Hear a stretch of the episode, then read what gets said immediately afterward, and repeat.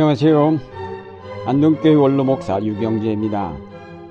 마태복음에 나오는 동방 박사들은 도대체 어떤 사람들일까요?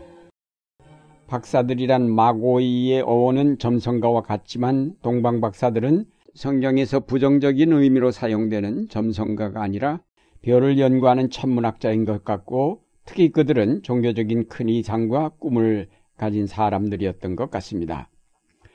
동방박사들의 정체를 우리가 정확하게 알 수는 없지만 마태복음에 나타난 그들의 행적을 통해서 그들이 평범한 사람은 아니라는 사실을 알 수 있습니다.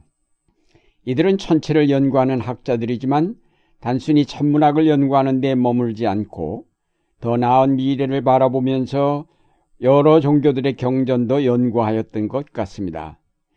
그들이 발견한 빛난 별을 보고 그것이 유대인의 왕의 출현이라고 믿었던 것은 그들이 유대인의 경전을 보았다는 것을 말해줍니다.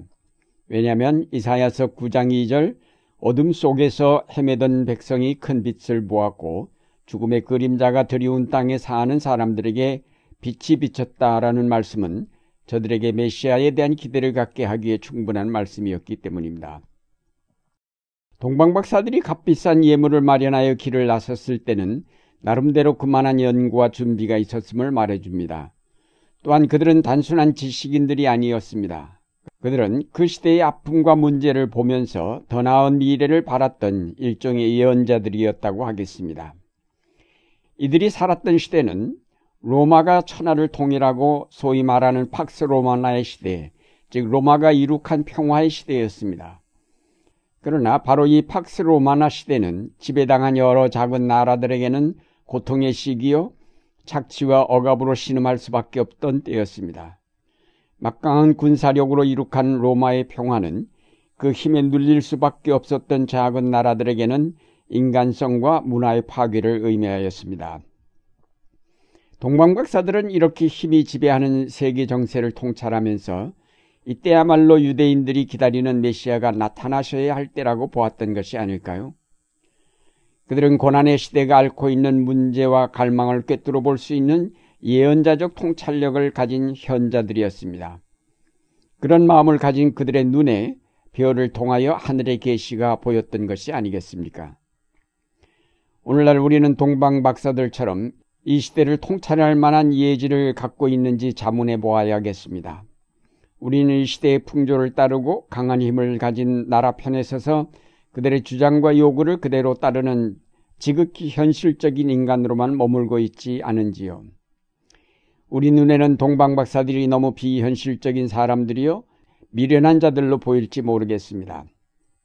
그러나 바로 이런 꿈꾸는 시인, 통찰력을 가진 예언자가 없는 시대는 암흑의 시대요 모두가 눈이 어두워 함께 망할 수밖에 없는 시대입니다. 이제 다시 성탄을 맞이하면서 우리도 동방박사의 꿈과 결단력을 배워 꿈을 가지고 정치를 물갈이하고 새로운 사회를 건설해 가야 하겠습니다. 우리의 꿈이 언제 이루어질지 몰라도 포기하지 않고 꿈을 향하여 나갈 때 하나님께서 우리의 꿈을 이루어 주실 것입니다. 동방의 박사들이 억압받는 땅 유다의 예루살렘에 찾아와 물었습니다. 유대인의 왕으로 나신 이가 어디에 계십니까? 우리가 동방에서 그의 별을 보고 그에게 경배하러 왔습니다. 자기 왕권을 지키는 일이라면 물불을 가리지 않았던 헤롯 앞에 나아가 유대인의 왕으로 나신 이를 찾는다는 것은 너무 정치 현실을 모르는 박사들의 실수였다고 하겠습니다. 그러나 이 박사들의 질문은 헤롯의 아픈 곳을 정통으로 꿰뚫은 화살과 같았습니다. 하나님께서는 순진한 동방 박사들로 하여금 헤롯 앞에 나아가 당신의 통치는 하나님께 인정받지 못하고 있어 그래서 하나님께서 새로운 유대인의 왕인 메시아를 보내셨는데 우리가 그에게 경배드리러 왔소라고 말하게 하신 것이나 마찬가지입니다.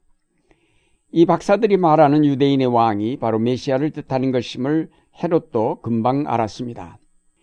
메시아가 탄생하셨다는 것, 이것은 고난당하는 민중에게는 더 없는 기쁜 소식이었지만 헤롯 같은 권력자들에게는 대단히 기분 나쁜 소식이 아닐 수 없었습니다. 이사야의 예언에 메시아가 오시면 주님께서 미디안을 치시던 날처럼 그들을 내리 누르던 멍에를 부수시고 그들의 어깨를 짓누르던 통나무와 압제자의 몽둥이를 꺾으셨기 때문에 억압받던 민중이 기뻐한다고 하였습니다. 메시아가 오시면 힘으로 세상을 지배하던 자들은 다 그 자리에서 끌어내리시고 죽음의 그늘에서 신음하던 약한 자들을 구원하실 것이라는 것은 그 당시 유대인들은 누구나 다 알고 있는 사실이었습니다. 그렇지 않아도 어디에서 메시아의 소문이 들리지 않나 해서 신경을 곤두세우고 있던 헤롯인지라 박사들의 질문을 받는 순간 놀라고 나중에 베들레헴에 있는 두 살 아래 아기들을 모두 학살하는 무참한 일을 저질렀습니다. 이렇게 무자비한 압정과 학살이 저질러지는 어둠의 시대일수록 사람들은 이대로 살 수는 없다는 자각을 갖게 마련입니다.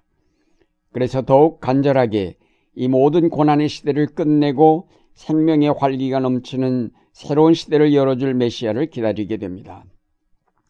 유대인의 왕, 고난당하는 민중의 왕으로 나신 이가 어디에 계십니까?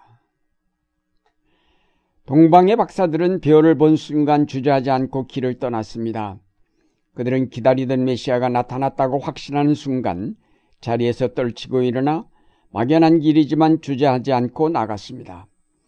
그들은 이 역사적인 순간을 그냥 방에 앉아 맞는다는 것은 게으름이며 무책임함이라고 판단하고 얼마나 먼지 어디에 가야 찾을지조차 알지 못한 채 길을 떠났던 것입니다.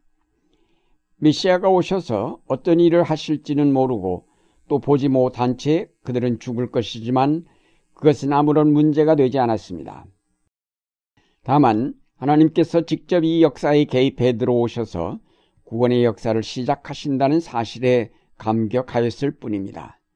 그 역사가 얼마나 오래 걸릴지 모르지만 그럼에도 그것은 희망이며 새 하늘과 새 땅의 시작이며 죽음에서 생명으로 전환된다는 사실을 말하는 것이기에 그들은 무조건 이 역사적 사건을 직접 보고 직접 그 메시아에게 경배를 하고 싶었던 것입니다.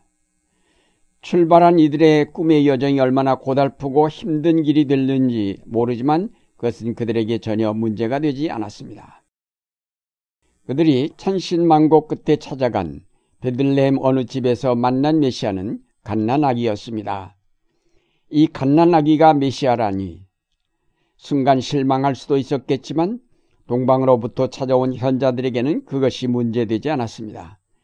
그들은 이미 강한 자, 큰 자, 가진 자들이 저질러 온 수많은 죄악을 보았기에 겉으로 보기에 크고 강한 자들이 이 세상의 구원자가 될 수 없다는 사실을 알고 있었던 것이라고 봅니다. 그들은 메시아가 어떤 형태로 오시든 문제는 하나님께서 보내셨다는 사실이 중요하고 그를 통해서 하나님의 역사가 이루어진다는 사실이 감격이기에 갓난하게 앞에 겸손하게 머리 숙여 경배를 드리고 예물을 정성껏 바칠 수 있었습니다. 사랑하는 여러분, 여러분이 그리스도를 따르는 신앙은 현실 넘어 영원한 생명의 세계를 향한 발걸음입니다.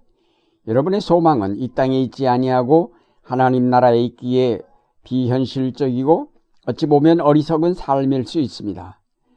세상 사람들이 가는 넓은 길로 가지 아니하고 좁은 문을 향해 나가기에 때로는 외롭고 때로는 고달파 낙심하기 쉽습니다.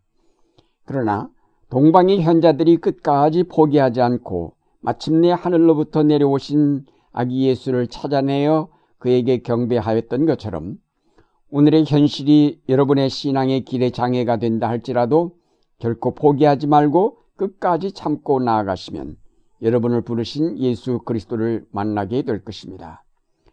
다시 맞이하는 성탄절에 우리도 동방으로부터 별을 따라 나아가 메시아를 만난 박사들처럼 오늘의 어둠을 뚫고 희망의 별을 따라 우리의 신앙의 행진을 계속해야 하겠습니다. 이제 확실한 소망으로 이 역사의 어두운 밤하늘에 떠오른 그리스도의 별을 바라보며 항상 감사함과 겸손함으로 주님께 영광을 돌리는 여러분의 생활이 되시기를 바랍니다.